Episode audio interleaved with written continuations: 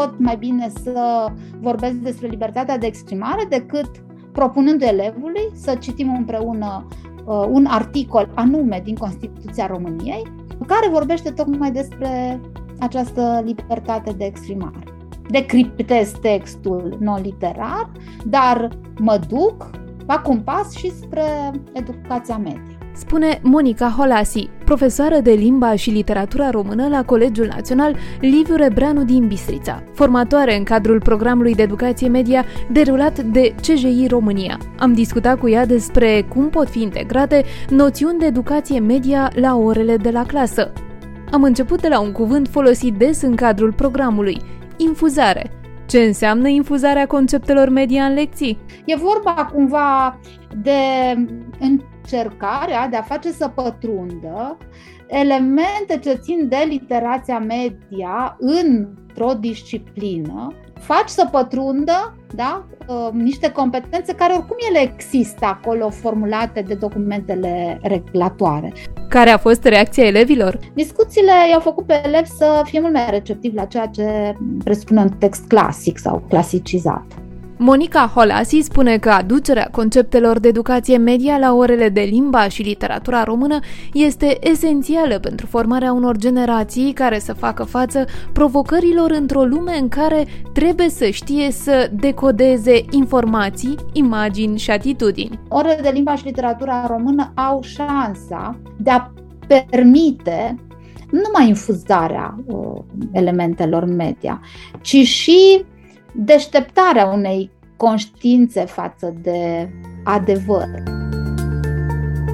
Disecăm concepte media și le explicăm pe înțelesul tuturor – sunt Iulia Nori, iar voi sunteți în Laboratorul de Media, un podcast realizat în cadrul programului Predau Educație Media, Laboratorul pentru Educație și Cultură Media. Proiectul este derulat de Fundația Centrul pentru Jurnalism Independent în parteneriat cu Norsensus Media Forum, Asociația Rădăuțul Civic, prin programul Active Citizens Fund România, finanțat de Islanda, Liechtenstein și Norvegia prin granturile SE 2014-2021. Când spui infuzare, te gândești în primul rând parcă la ceai. Ce este această infuzare de concepte media în uh, orele de la școală? Atunci când am auzit cuvântul infuzare, uh, am stat și eu să mă gândesc și chiar la ceai m-a dus cu, cu, cu dus gândul și Ioana chiar oferea această metaforă a ceaiului în explicația pe care a făcut-o. Apoi am uh, citit o lucrare a domnului Lucian Ciolan care definea infuzarea ca formularea unor competențe uh, sau definirea unor arii tematice care au caracter cross-curricular uh, și au cumva și sunt comune pentru un grup de discipline. Sigur, termenul de infuzare definit de dumnealui așa nu e termenul pe care noi îl folosim, deși are ceva în comun și anume ideea asta de cross-curricularitate. Dacă e să mă gândesc la infuzarea strictă a unui curriculum cu elemente de educație media, e vorba cumva de um, încercarea de a face să pătrundă elemente ce țin de literația media într-o disciplină um, și eu pătrundere, să zicem. De ce folosesc pătrundere? Că m-am uitat în DEX la un moment dat să văd care sunt uh, definițiile termenului și una dintre semnificațiile zice, metaforice este asta, a pătrunde. Deci uh, faci să pătrundă da? Uh, niște competențe care oricum ele există acolo formulate de documentele regulatoare. Dacă e să mă gândesc la disciplina limba și literatura română, competențele media sunt aproape aceleași cu competențele pe care noi ar trebui să le dezvoltăm conform programelor școlare. Diferența e că pentru a realiza această întrepătrundere, um, e nevoie de niște conținuturi care sunt specifice educației media. De exemplu, dacă vreau să um, dezvolt capacitatea copilului de a înțelege ce este acea libertate de exprimare, va trebui să folosesc conceptul în sine care nu ține neapărat de disciplina limba și literatura română, ci de educația media. Dar o pot face foarte simplu, uh, profitând de faptul că programele școlare presupun dezvoltarea competenței de înțelegere a textului, și în fond la disciplina limba și literatura română mergem pe comprensiune și pe interpretare, de înțelegerea textului literar și non-literar. Și atunci, cum pot mai bine să vorbesc despre libertatea de exprimare decât propunând elevului să citim împreună uh, un articol anume din Constituția României, care vorbește tocmai despre această libertate de exprimare. Decriptez textul non-literar, dar mă duc, fac un pas și spre educația media. Și iată, s-a făcut infuzarea, s-a făcut exact. ceaiul, da? Ceaiul exact. acela cu foarte multe arome, foarte multe uh, lucruri bune pentru gândirea noastră critică. Uh, exact, și dacă ai zis gândire critică, scuză-mă că te întrerup, gândirea critică se produce prin mânuirea linguriței că acum în timp ce vorbeai tu de arome, mă și vedeam cana de ceai și mi imaginam că uh, e nevoie de o linguriță ca, care să omogenizeze totul și lingurița asta cred că poate fi și profesorul care uh, ar trebui să aibă acea capacitate de a produce mixtarea competențelor, știi? Vorbești cu pasiune despre această infuzare și pentru că tu ești parte foarte importantă din călătoria, de fapt, a programului, cum s-a construit acest program și cum a ajuns acest program. Vreau să te întreb pe tine personal, pe doamna profesoară, care a fost momentul acela de aha când ai zis vreau să duc la clasă? Când a fost asta?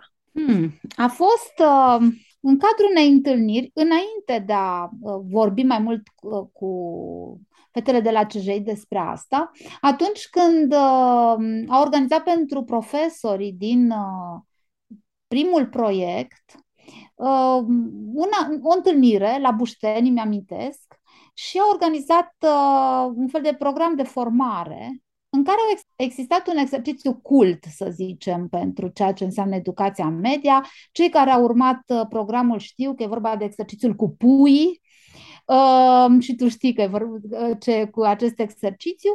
Uh, era un exercițiu în care intrai în rolul jurnalistului, era în fond un set de joc de rol, îți imaginai că ești într-o redacție, că primești niște informații de pe teren și informațiile acelea le, uh, trebuie să le valorifici, să scrii o știre pe repede înainte, că înțeleg că așa se lucrează în uh, media.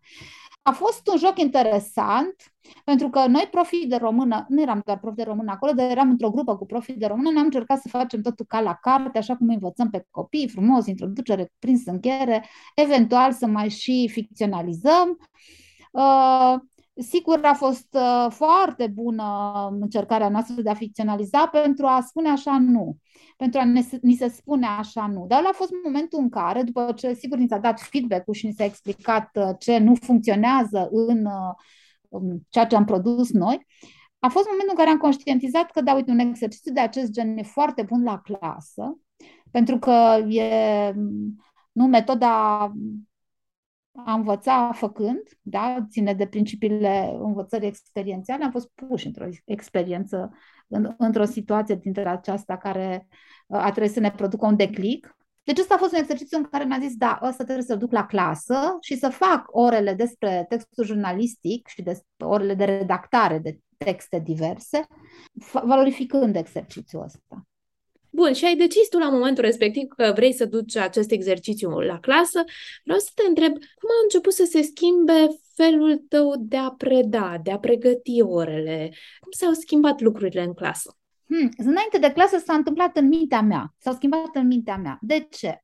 Uh, era vară, îmi amintesc asta, era vacanța de vară și vacanța de vară, în general, profesorii au timp să mai Uh, să se gândească la ce vor face deosebit. Ai, ai timp pentru a descoperi resurse, să zicem. Și mi se întâmplă adesea că în momentul în care învăț ceva nou, resursele să vină spre mine.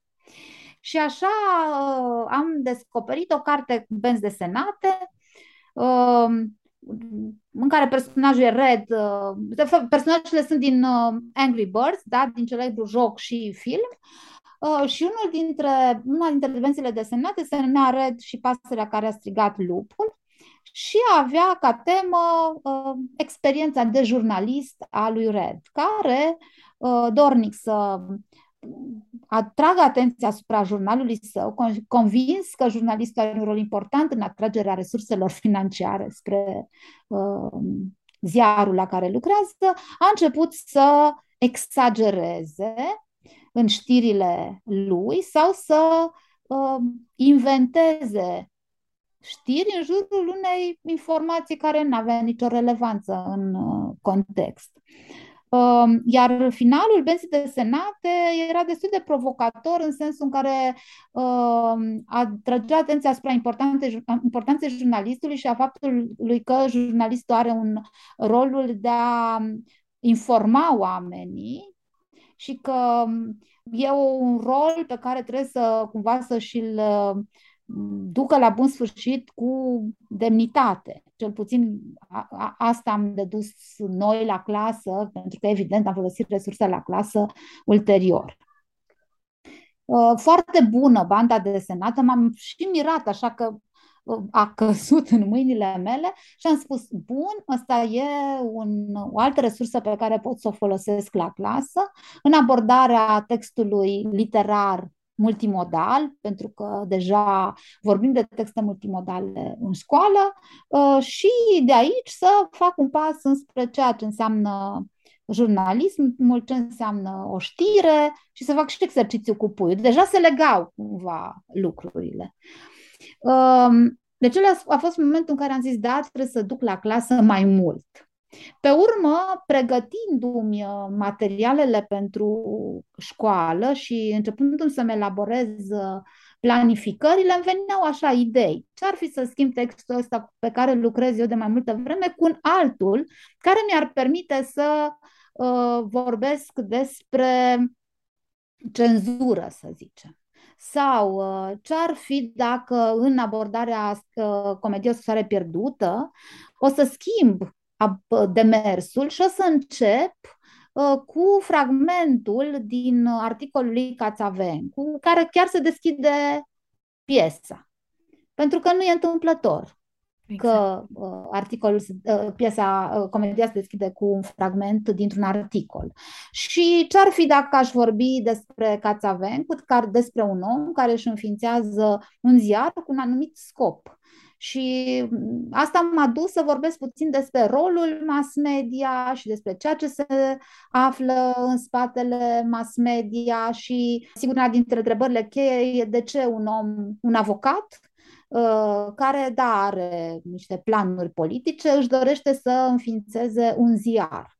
Ce vede el Uh, în ziarul acesta, pentru ce vrea să-l folosească și pentru ce îl folosește. Și așa discuțiile uh, la clasă, pentru că evident că și acest plan la bun dus la bun sfârșit, discuțiile i-au făcut pe elevi să fie mult mai receptivi la ceea ce presupune un text clasic sau clasicizat. Odată ce încep să iei cu lingurița educație media sau să mănânci educație media pe pâine, cum să zice, deja începi să respiri educație media. Și ești infuzat tu însuți. Știi? Îi infuzezi, dacă vrei, da, trimiți da. aceste informații și către uh, cei din jurul tău, pentru că vorbeai de elevi și de reacția lor. Hai să mai povestim un pic. Care au fost reacțiile? Au fost surprinși că se discută așa ceva la ora de limba și literatura română? Au fost surprinși pentru că nu mai făcusem asta, mă refer la cei din clasa 10 Cei de-a noua au fost surprinși pentru că abordarea la disciplina limba și literatura română diferea de abordarea din clasa 8 -a. Um, șansa mea a fost că nu am avut niciun elev dintre a noua în clasa 8 deci nu ne cunoșteam cumva și cumva cred că au perceput uh, tot ce făceam împreună cu ei ca ceva firesc. Dar um, firesc, dar surprinzător totuși. Pentru că la finalul anului, în um, anul în care am început așa să infuzez uh, masiv la orele de limba și literatura română, am avut două clase a noua, cu elevi de la, de, special, de la specializarea matematică informatică. Între timp au absolvit liceul și au rămas cu tot ceea ce am făcut începând cu clasa nouă.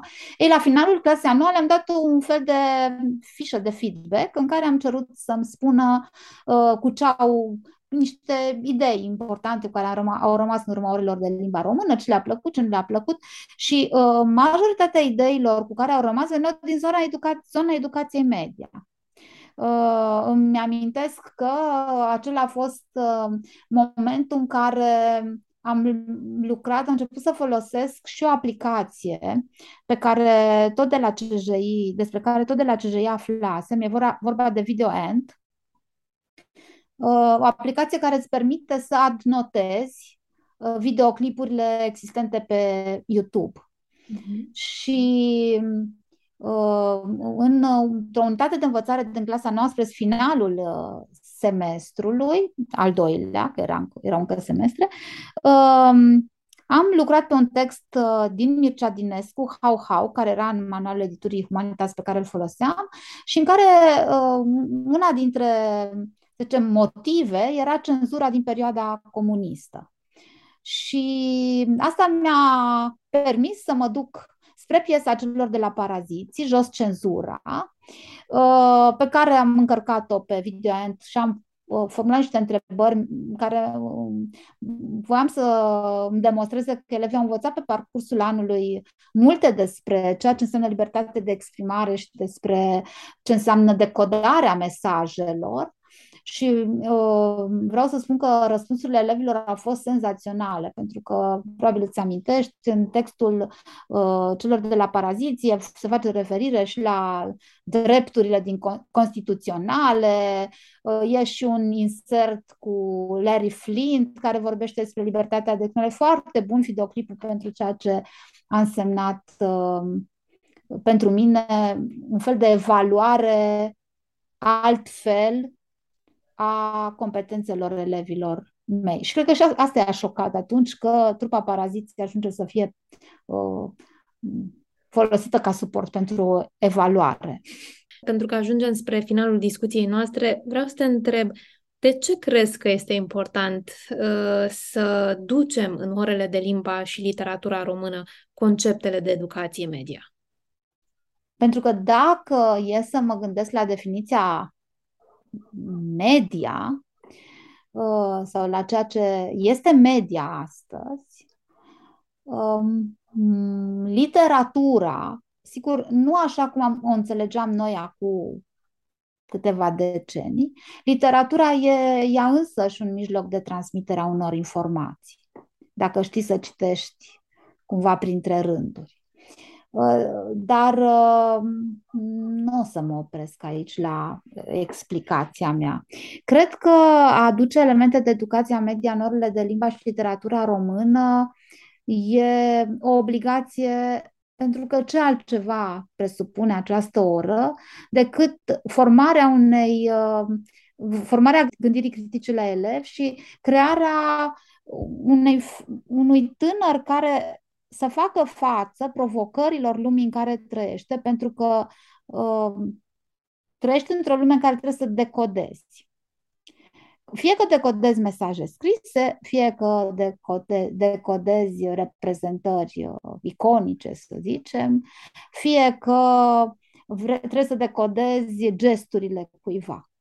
Până la urmă, când vorbim de disciplina limba și literatura română, trebuie să ne gândim la ceea ce înseamnă ea la nivelul documentelor.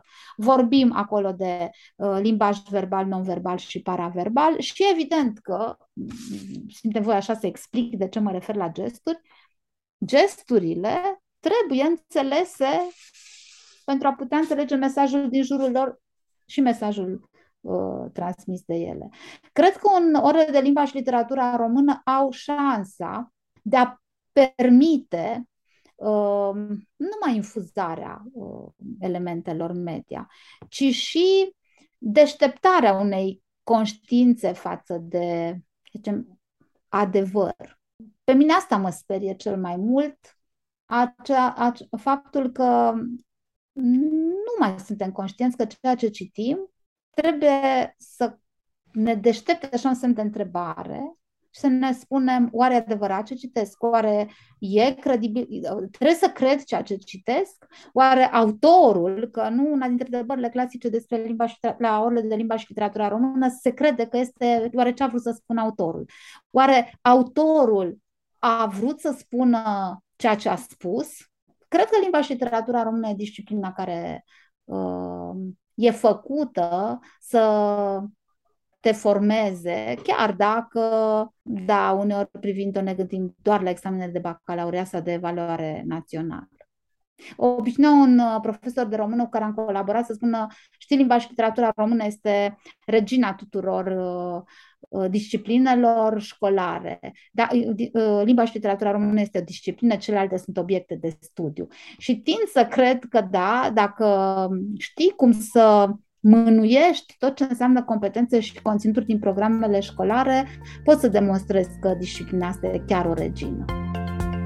Ați ascultat un episod din podcastul realizat în cadrul programului Predau Educație Media, Laboratorul pentru Educație și Cultură Media. Acest proiect este derulat de Fundația Centrul pentru Jurnalism Independent în parteneriat cu Norsensus Media Forum și Asociația Rădăuțul Civic prin programul Active Citizens Fund România, finanțat de Islanda, Liechtenstein și Norvegia prin granturile SEE